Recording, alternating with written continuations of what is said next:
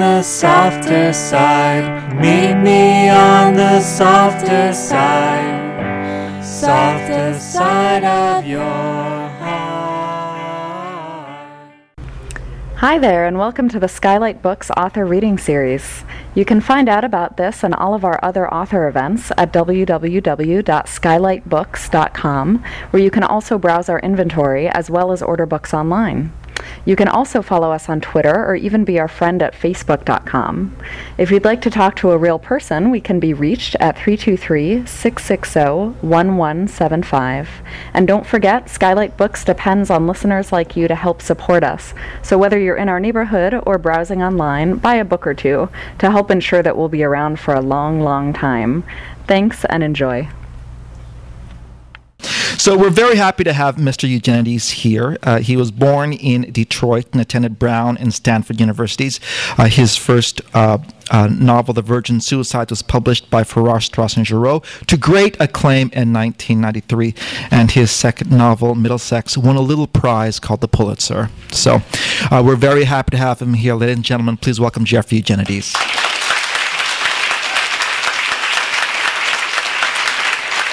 Thank you. Thank you. Thank you so much for, for coming out. Everyone was telling me the weather was awful here. It doesn't it doesn't seem that bad to me. I don't know. Spoiled, I think. Um, I just I'm in a staying in an old-fashioned hotel here, which is a real relief because last night I was in Brooklyn. And I used to live in Brooklyn. They didn't have hotels back then, as I, as, as I recall. But now they have all these newfangled hotels. And last night I was in one, the kind of hotel where you come in, you spend about two hours figuring out how to turn on the lights. Like the designers of the hotel would never do something so retrogressive as to have a light switch on the wall. And finally, you realize the brushed aluminum panel on the side of the bed operates the lights. And if you press it, it turns on the light in the bathroom. I, st- I still never figured out how to turn on the lights. Um, I'm going to read for about 20 minutes and then I'm very happy to take questions. I don't need to set up the reading too much except to tell you that um, the characters involved are Madeline and Leonard. And at this point, they're in college. The novel begins on graduation day, and then they, they go out into the real world. And Madeline is, is reading A Lover's Discourse by, by Roland Barthes. So there are a few quotes from that that book um, here, and and I'll, they're not actually in the section I'm reading, the, the first one. So I'll I'll try to indicate with my voice if it's Roland Barthes instead of me. Um, but it might be obvious. But the first, the first quote that's significant is this one. It's, it says, "The necessity for this book is to be found in the following consideration: that the lover's discourse is today of an extreme solitude." It was debatable whether or not Madeline had fallen in love with Leonard the first moment she'd seen him. She hadn't even known him then, and so what she'd felt was only sexual attraction, not love. Even after they'd gone out for coffee, she couldn't say that what she was feeling was anything more than infatuation.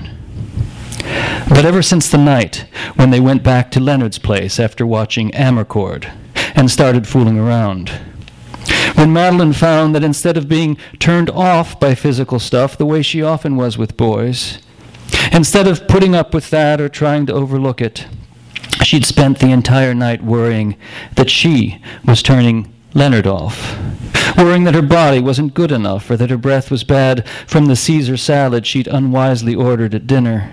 Worrying too about having suggested they order martinis because of the way Leonard had sarcastically said, Sure, martinis. We can pretend we're Salinger characters. After having had, as a consequence of all this anxiety, pretty much no sexual pleasure, despite the perfectly respectable session they'd put together. And after Leonard, like every guy, had immediately fallen asleep, leaving her to lie awake, stroking his head and vaguely hoping she didn't get a urinary tract infection. Madeline asked herself if the fact that she'd just spent the whole night worrying wasn't, in fact, a surefire sign that she was falling in love. And certainly, after they'd spent the next three days at Leonard's place having sex and eating pizza, after she'd relaxed enough to be able to come at least once in a while, and finally to stop worrying so much about having an orgasm because her hunger for Leonard was in some way satisfied by his satisfaction, after she'd allowed herself to sit naked on his gross couch, and to walk to the bathroom knowing he was staring at her imperfect ass, to root for food in his disgusting refrigerator, to read the brilliant half page of philosophy paper sticking up out of his typewriter, and to hear him pee with taurine force into the toilet bowl. Certainly, by the end of those three days, Madeline knew she was in love. But that didn't mean she had to tell anyone, especially Leonard. Leonard Bankhead had a studio apartment on the third floor of a low rent student building. The halls were full of bikes and junk mail. Stickers decorated the other tenants' doors a fluorescent marijuana leaf, a silkscreen blondie. Leonard's door, however, was as blank as the apartment inside. In the middle of the room, a twin mattress lay beside a plastic milk crate supporting a reading lamp. There was no desk, no bookcase, not even a table, only the nasty couch with a typewriter on another milk crate in front of it. There was nothing on the walls but bits of masking tape, and in one corner a small portrait of Leonard done in pencil. The drawing showed Leonard as George Washington, wearing a tricorn hat and sheltering under a blanket at Valley Forge. The caption read, You go. I like it here. Madeline thought the handwriting looked feminine. A ficus tree endured in the corner. Leonard moved it into the sun whenever he remembered to. Madeline, taking pity on the tree, began to water it until she caught Leonard looking at her one day, his eyes narrowed with suspicion. What? she said. Nothing. Come on, what? You're watering my tree. The soil's dry. You're taking care of my tree. She stopped doing it after that. There was a tiny kitchen where Leonard brewed and reheated the gallon of coffee he drank every day. A big greasy wok sat on the stove. The most Leonard did in the way of preparing a meal, however, was to pour grape nuts into the wok with raisins. Raisins satisfied his fruit requirement. The apartment had a message. The message said, I am an orphan. Madeline's roommates, Abby and Olivia, asked her what she and Leonard did together, and she never had an answer. They didn't do anything. She came to his apartment, and they lay down on the mattress, and Leonard asked her how she was doing, really wanting to know. What did they do? She talked, he listened, then he talked, and she listened. She'd never met anyone, and certainly not a guy, who was so receptive, who took everything in. She guessed that Leonard's shrink like manner came from years of seeing shrinks himself. And though another of her rules was to never date guys who went to shrinks, Madeline began to reconsider this prohibition, seeing shrinks himself. And though another of her rules was to never date guys who went to shrinks, Madeline began to reconsider this prohibition. Back home, she and her sister had a phrase for serious emotional talks. They called it having a heavy. If a boy approached during one, the girls would look up and give warning. We're having a heavy. And the boy would retreat until it was over, until the heavy had passed. Going out with Leonard was like having a heavy all the time.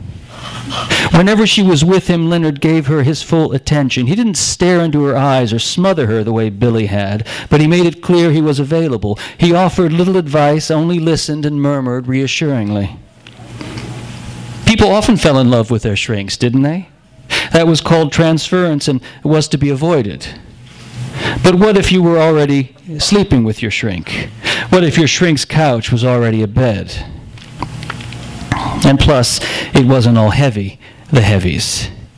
Leonard was funny. He told hilarious stories in a deadpan voice. His head sank into his shoulders, his eyes filled with rue as his sentences drawled on.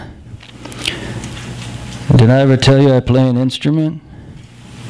The summer my parents got divorced, they sent me to live with my grandparents in Buffalo. The people next door were Latvian, the Brevarises, and they both played the kokle. Do you know what a kokle is? It's, uh, it's sort of like a zither, but Latvian. Anyway, I used to hear Mr. and Mrs. Breveris playing their kokles over in the next yard. It was an amazing sound, sort of wild and overstimulated on one hand, but melancholy on the other. The kokle is the manic depressive of the string family. I was bored to death that summer. I was 16, six foot one, 138 pounds, and a major reefer smoker. I used to get high in my bedroom and blow the smoke out the window, and then I'd go down to the porch and listen to the Brevarises playing next door. Sometimes other people came over, other kokle players. They set up lawn chairs in the backyard and they'd all sit there playing together. It was an orchestra, a kokle orchestra. Then one day they saw me watching and invited me over, and I asked Mr. Breveris how you played a kokle, and he started giving me lessons. I used to go over there every day. They had an old kokle they let me borrow. I used to practice five, six hours a day. I was into it. At the end of that summer, when I had to leave, the Brevarises gave me the kokle to keep. I took it on the plane with me. I got a separate seat for it, like I was Rostropovich. And when I got home, I kept on practicing. I got good enough that I joined this band. We used to play at ethnic festivals and Orthodox weddings. Me and all the adults. Most of them were Latvian, some Russians too. Our big number was Ochi Chornya. That's the only thing that saved me in high school. The kokle. Do you still play? Hell no. Are you kidding? The kokle?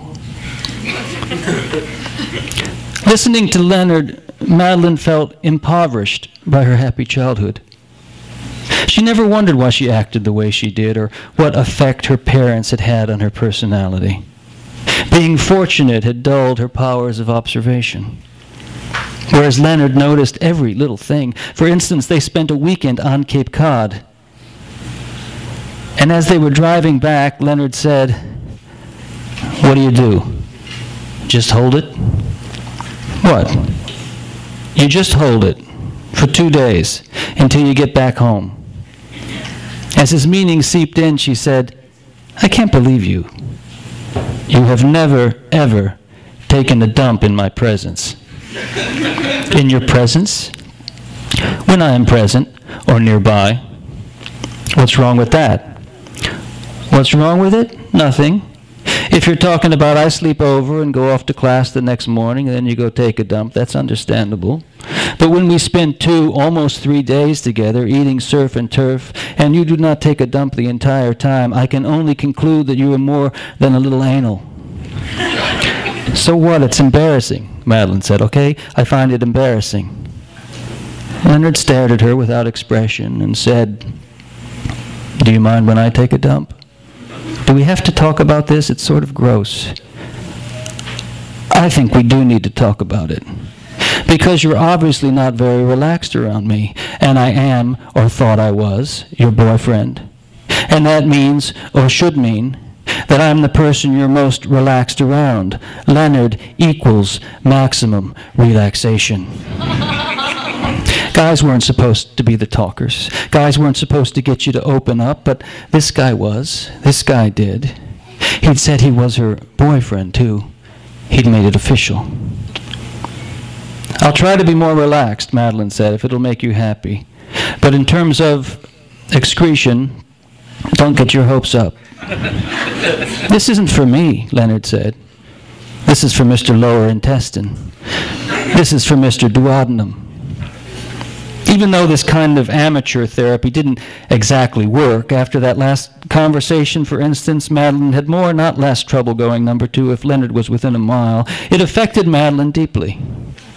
Leonard was examining her closely. She felt handled in the right way, like something precious or immensely fascinating. It made her happy to think about how much he thought about her. By the end of April, Madeline and Leonard had gotten into a routine of spending every night together. On weeknights, after Madeline finished studying, she headed over to the biology lab where she'd find Leonard staring at slides with two Chinese grad students. After she finally got Leonard to leave the lab, Madeline then had to cajole him into sleeping at her place. At first, Leonard had liked staying at the Narragansett. He liked the ornate moldings and the view from her bedroom. He charmed Olivia and Abby by making pancakes on Sunday mornings. But soon, Leonard began to complain that they always stayed at Madeline's place, and then he never got to wake up in his own bed. Staying at Leonard's place, however, required Madeline to bring a fresh set of clothes each night. And since he didn't like her to leave clothes at his place, and to be honest, she didn't like to either because whatever she left picked up a fusty smell, Madeline had to carry her dirty clothes around to classes all day. She preferred sleeping at her own apartment where she could use her own shampoo, conditioner, and loofah, and where it was clean sheet day every Wednesday.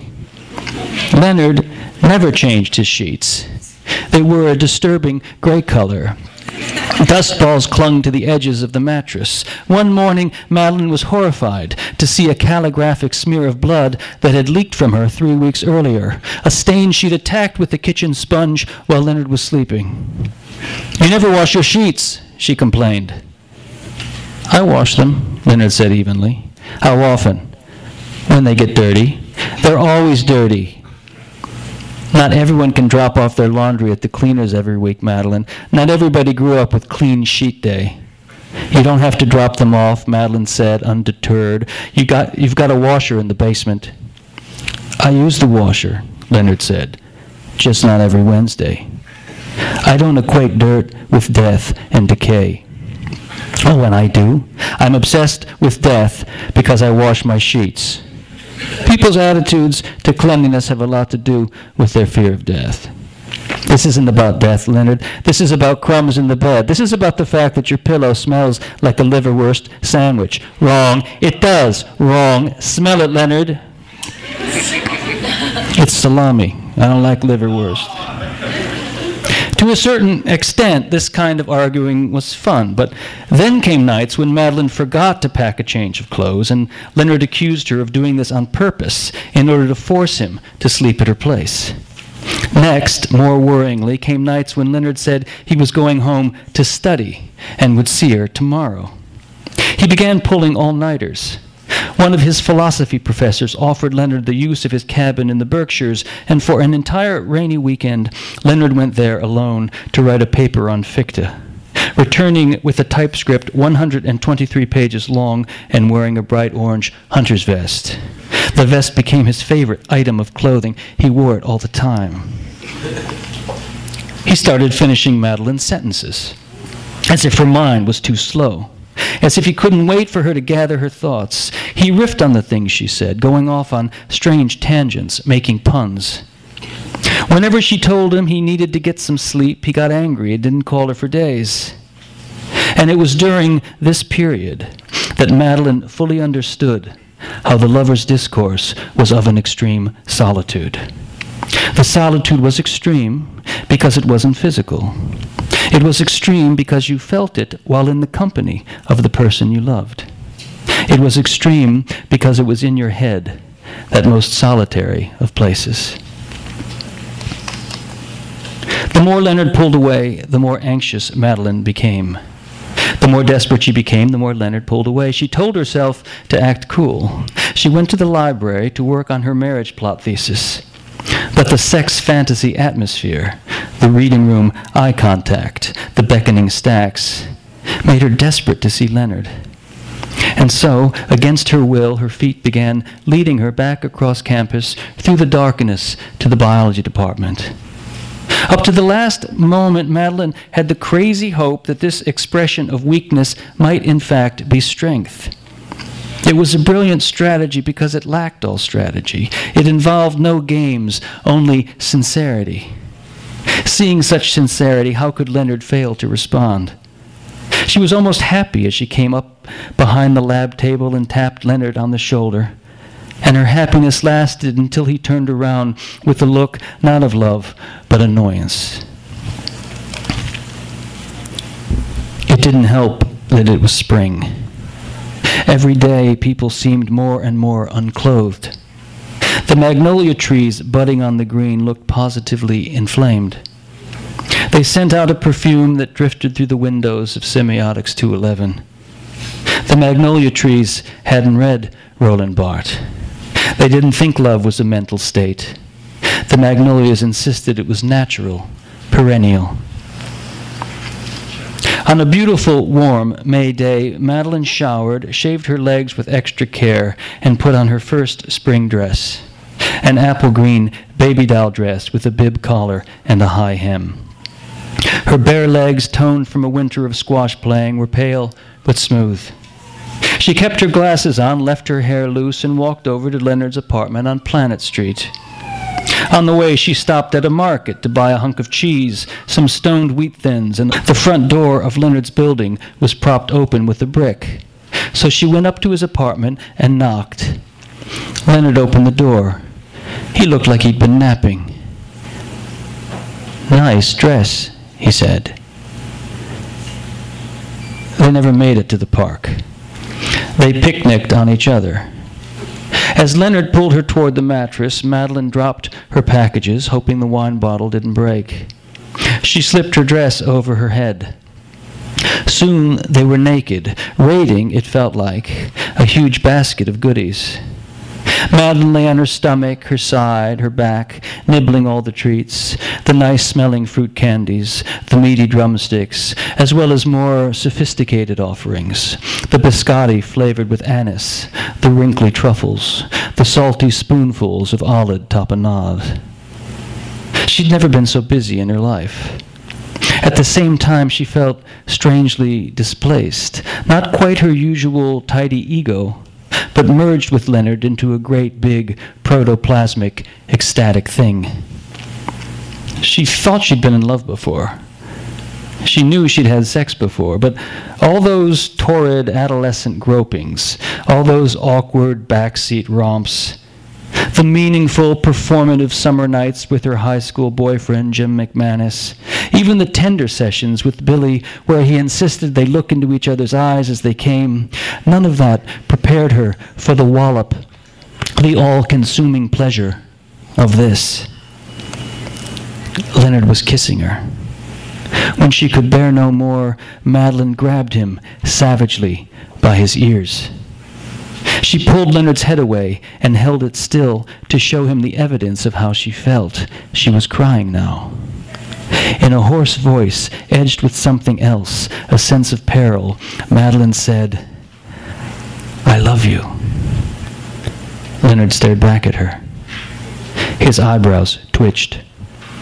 Suddenly he rolled sideways off the mattress. He stood up and walked naked across the room. Crouching, he reached into her bag and pulled out a lover's discourse from the pocket where she always kept it. He flipped the pages until he found the one he wanted. Then he returned to the bed and handed the book to her. I love you. Je t'aime. I love you. As she read these words, Madeline was flooded with happiness. She glanced up at Leonard, smiling. With his finger, he motioned for her to keep going. The figure refers not to the declaration of love, to the avowal, but to the repeated utterance of the love cry.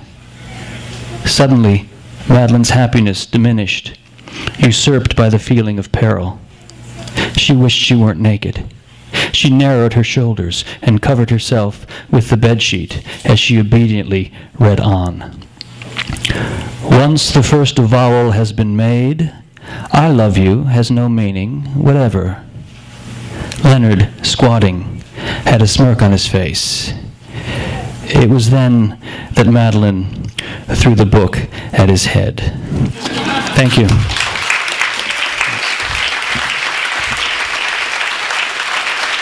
Thank you. Thank you. So I'm happy to answer any questions anybody has. I will I will call and I will repeat the question so that it's on the podcast. I think right. Okay. So if there are any. Yes. How do you like having your stuff made into movies? How do I like? Um, well, it depends on. It depends, of course. Um, I saw Stephen Sondheim give a talk a week ago, and he was talking about the adaptation of Sweeney Todd, and he's very happy with, with that adaptation, which surprised some people in the audience. But the reason he was happy with it is that um, Tim Burton took certain liberties that made it a better film than he, than it might have been had he been completely faithful to the material. So what I, what I, what I think about adaptations of film is that a film is already radically different than a book. And what you want is for the film that is inspired by your book to be the best kind of film it could be. And when you're dealing with a different medium, sometimes that means rearranging things, cutting things, being aware that, that you're, you're no longer writing a, a prose narrative. Um, and this is the this is this description and everything is a way of avoiding your, avoiding answering your question. But that's what I would think about if someone was was ad- adapting one of my books. Is that you, you just want it to be a, a good film. I, I wouldn't demand a kind of fidelity that would actually actually rob it of, of, of being dr- dramatic on the screen. Um, they're extremely different different um, animals. I've had two two made. One was a short story um, that was turned into the movie The Switch, and my my short story was maybe the first 30 minutes of the film, and then they wrote more more story. And my story was about an ugly guy who is in love with a beautiful woman, and they they ended up casting Jason Bateman, who's not sufficiently ugly. So they decided to make him neurotic, and that was you know their their choice. So that that changed my idea. That's and I wouldn't want my ideas to be to be changed necessarily. Um, you, you you want it to be the same the same themes and, and the same basic story.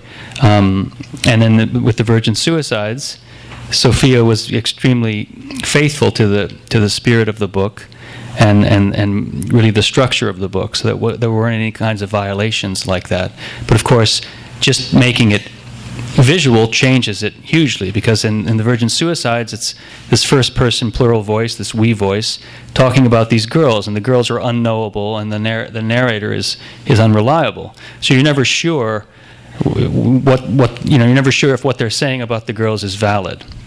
But when it's a movie and you have Kirsten Dunst and these other actresses playing those girls, it, it takes on a reality that the audience can only believe this must be the truth. This must actually be what the girls are like.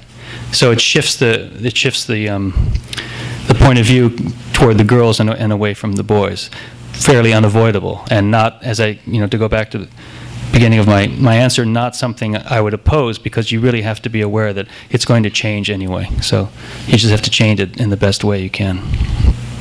Yes.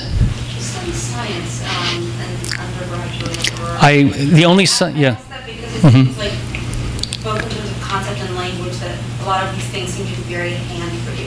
That you have an ease around writing around biology and, and um, creating this kind of imagery with it. The question is if I studied um, science. I took AP biology, so I, I got a, col- one, a college credit in biology. and as you can see, most of my topics have to do with bi- biology or genetics, not physics and not chemistry, um, which I couldn't write about.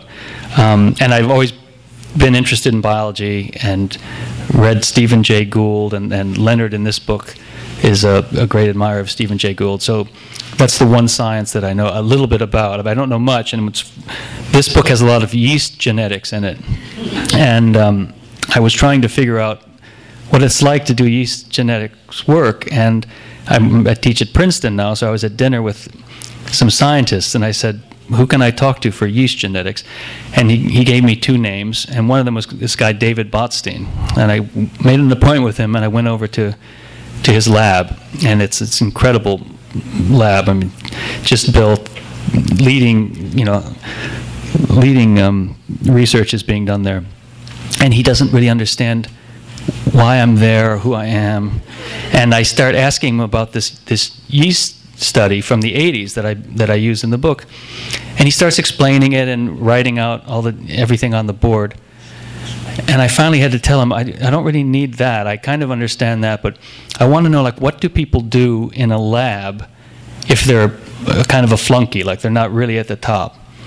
And he just couldn't understand that what I needed to know was what, how to cast a gel tray and how to do electrophoresis and all these things. So he finally took me into the lab where the other people were working. He goes, I've got a novelist here. And it was like he, it's like, it's like he said, I've got a cobbler.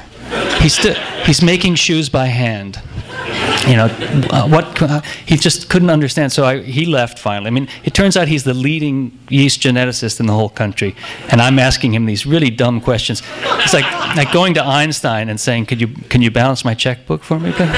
It's crazy. And and finally, the other people were happy enough to tell me what you know what Leonard in this case would be doing if he was hired by a by a, a big shot scientist to, to do the lab work. So.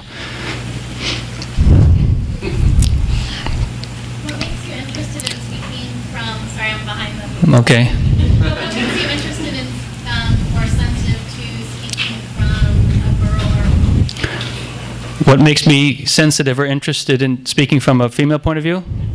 Um, well, there are a lot of them um, in the world, and it seems like it would be hard to write about the world um, without without um, trying to write from the point of view of half of the population.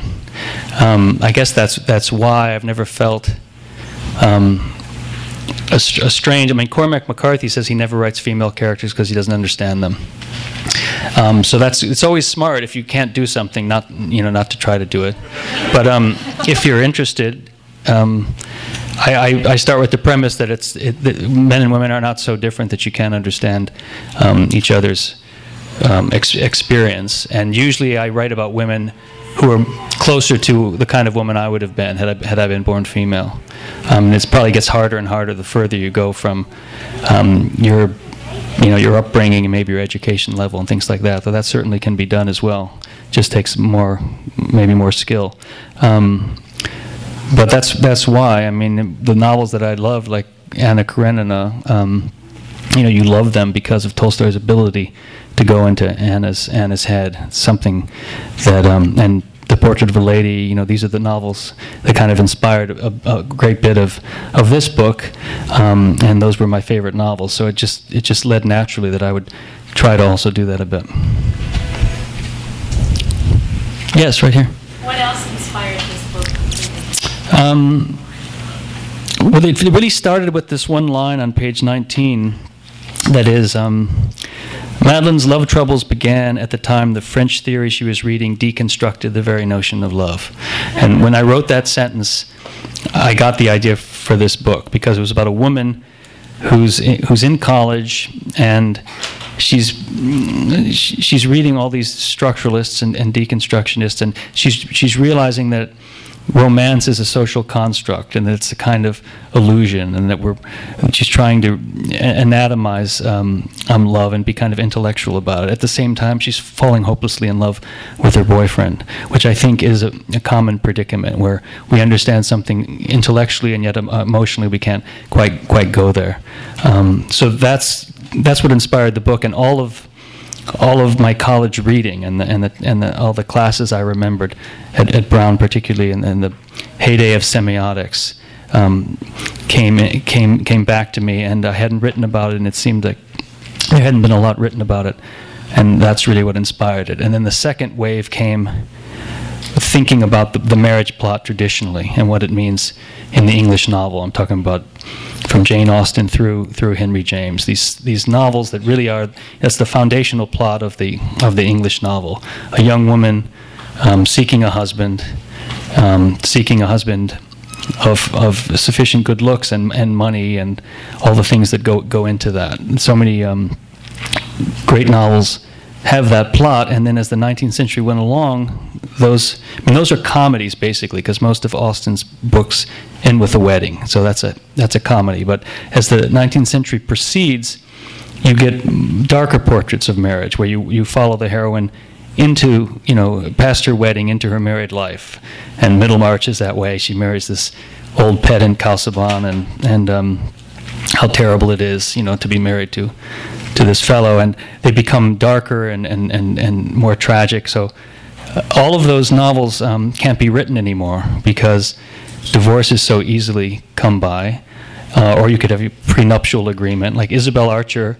If she had a prenup, wouldn't have any problem with Gilbert Osmond. She just had a prenup, and he wouldn't get any of her money. So you can't write these novels anymore. And I was you know, I was feeling sorry for myself as a contemporary novelist, not being able to access the greatest plot that the novel has come up with. So I thought, how can you write a marriage plot that would be true about conditions today, sexually, politically, um, um, morally, religiously, and all of that? And I realized after um, working a long time that the marriage plot still functions, but it now functions in our own heads. We have these romantic um, expectations from reading 19th century novels and from seeing movies with Cary Grant in them.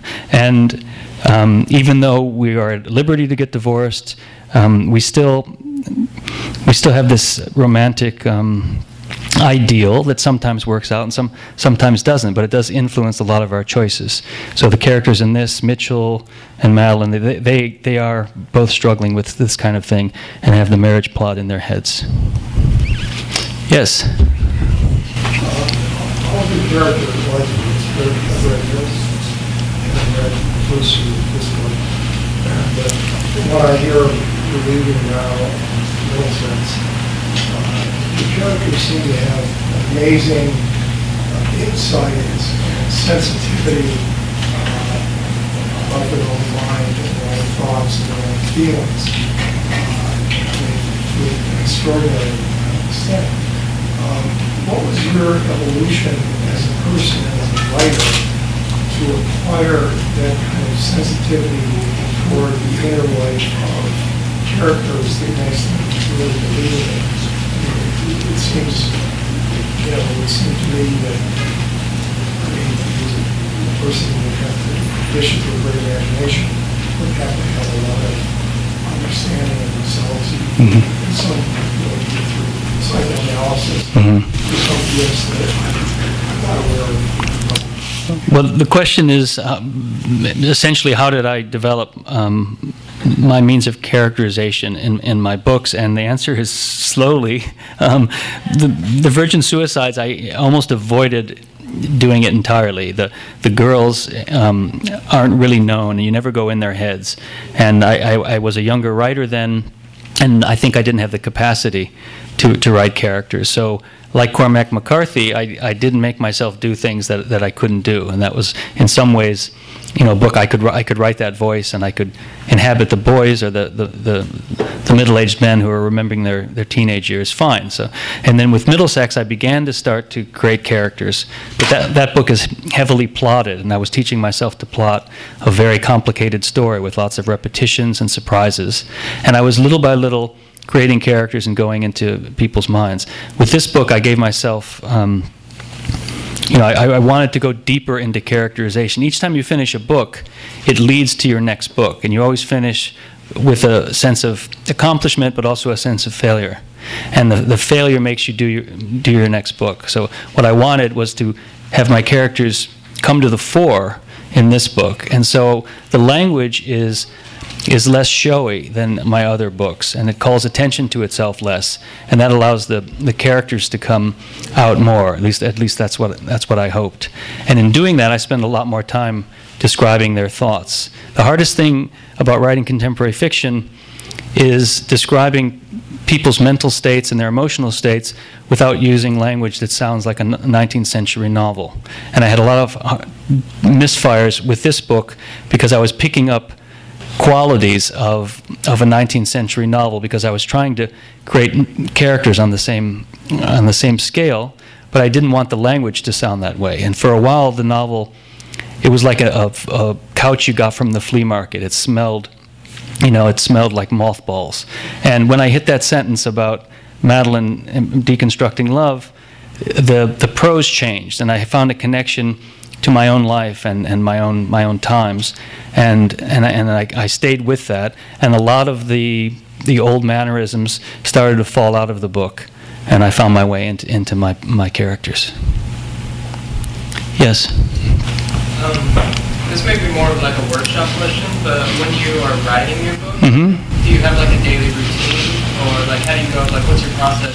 Uh-huh. I, and also, you have about like a decade novel.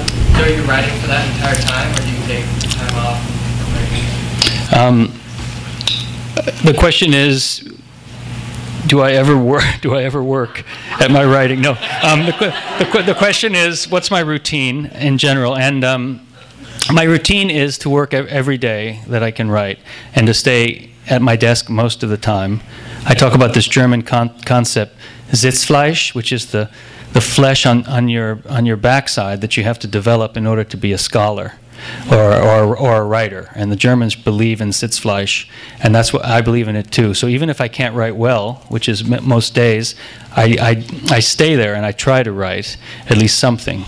Um, and I usually write quite a, quite a bit every day, despite. Um, despite the fact that I'm not Joyce Carol Oates, I'm actually writing as many words as she is. I, I'm just keeping not so many because she can do it better than I can. And so I throw out a lot, and little by little, um, finally finish finish my books. But my, my advice for, for writers is to get in a daily routine. Um, I wrote my first book at night, two hours a night and four hours on the weekend because I had a nine to five job. And, and now I can write full time mainly, so I spend most of the day writing. Um, and that is constrained by having a family and my daughter coming home. Otherwise, I would probably start at 11 and, and work till 9 at night or something like that. I know when I go to Berlin, I have a, a great, um, the perfect thing is to get up at 11, stay up till 9, have dinner with your friends at 9 till about midnight, then go to sleep and then get up late and, and do it again. I can, I could do that for, forever, but it's only one month in the summer that I usually can manage that. Over here? I, I yeah. have a question Uh-huh. similar to his. Mhm. Uh, you mentioned last night you were in New York in a hotel. Yeah. Today you're in LA. Mhm. How do you write when you travel? Like, do you, You don't you don't write on book tour at all. I mean, if you, what you hope to do is shower, and um, but this, it's very busy every day, just the traveling and then the readings and interviews and the, and the time. So I, I don't write, but um, you know, is that it? Okay, one more. Oh no, what- this. You have your idea for your next book already? I, ha- I have a book of short stories that's almost finished, so that'll come out um, in a year or two. And then I have another idea for a novel, but I, I have to do some research on it to see if it's possible and, and, and see if I can do it. I think I have one, but I'm not sure. Okay, one last one. Um, so, how, how old were you when you first started writing? And how many, did you write several novels before The Virgin Suicide? Well, I, you know, I started early writing in school and, and liked it. And I remember being given assignments, right? You know, finish the story. They would give you the, f- the first half of the story, and you had to finish it. And I remember, like um, middle middle school. I remember doing that, liking that, and I even remember writing stories in elementary school and enjoying it a lot. Um, and then got serious about it, or decided that's what I wanted to be when I was about 15 or, or 16. Um, and what was the second part? Sorry. Oh yeah, I I did write. Um, I've written about five novels that I haven't published, um, not complete novels, but 150 pages of a novel that didn't work. That's happened repeatedly to me. And um, finally, I finished one, and that was The Virgin Suicide. So, in a way, it wasn't my first novel, but it was the first one I finished. Okay. Thanks so much for coming tonight.